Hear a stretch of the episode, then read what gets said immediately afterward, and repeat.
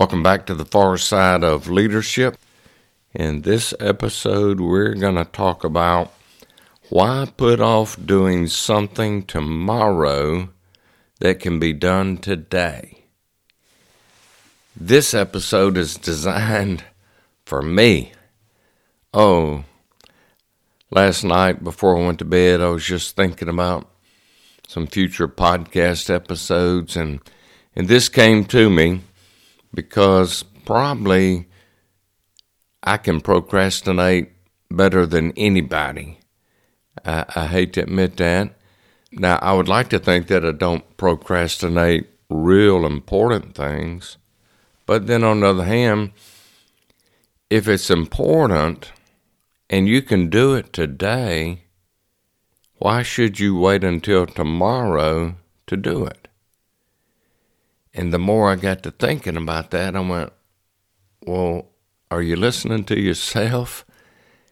So I just really got to thinking, because I love being efficient. I love being effective. And I've done some different podcasts that have touched on this. And I just said to myself, in fact, I got up and got my new planner that I mentioned, I don't know, two or three weeks ago, I don't remember that that I got from a company called plumpaper.com and I'm loving this planner by the way. Uh, you ought to check that out. As I mentioned before, you can customize this planner. But anyway, I got up out of bed, got the planner, and part of my planner says is titled Podcast Suggestions.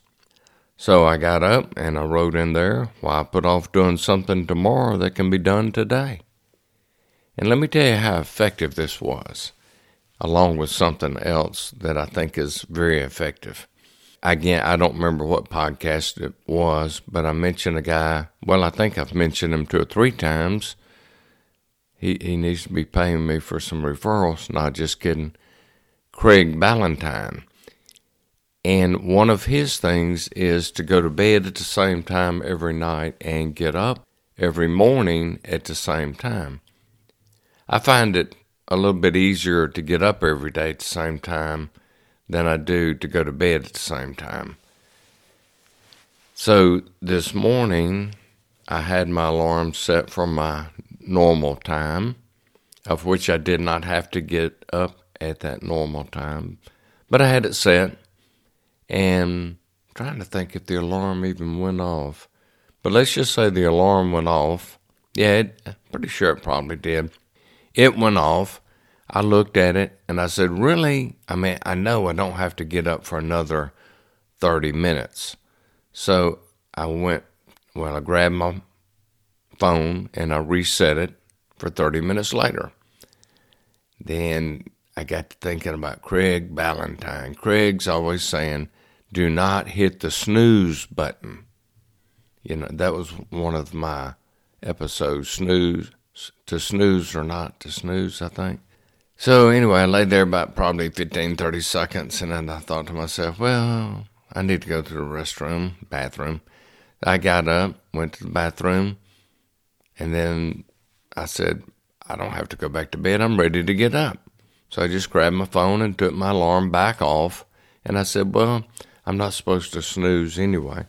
So again, that made me think a little bit more about putting off stuff. So if you have something that you can put off until tomorrow, but you can do it today, just think that's going to ease up tomorrow. Give you more time, if you will, tomorrow to do something that you're going to do today. And again, I can procrastinate as good as anybody going, hey, why do it today if I can do it tomorrow? Well, that's, I finally realized that's a lousy attitude of putting off stuff. So I'm going to work on this new attitude, if you will, this new philosophy of why put off doing something tomorrow that can be done today. And, and it worked this morning in that I got up. Again, I got up 30 minutes earlier than I needed to.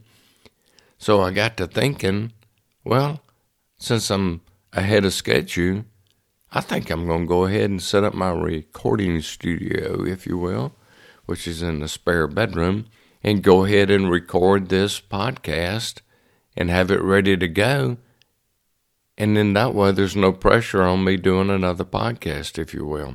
And that'll that'll make sense to you if if you do podcast or if you ever think about doing podcast and you wait until that last minute and all of a sudden you got pressure on you to do the podcast. So anyway, I went ahead and set up and I'm doing this podcast and I'm still a few minutes ahead of schedule to go do what I need to do in just a few minutes. So I'm thinking I'm going to love this. Why put off doing something tomorrow that can be done today?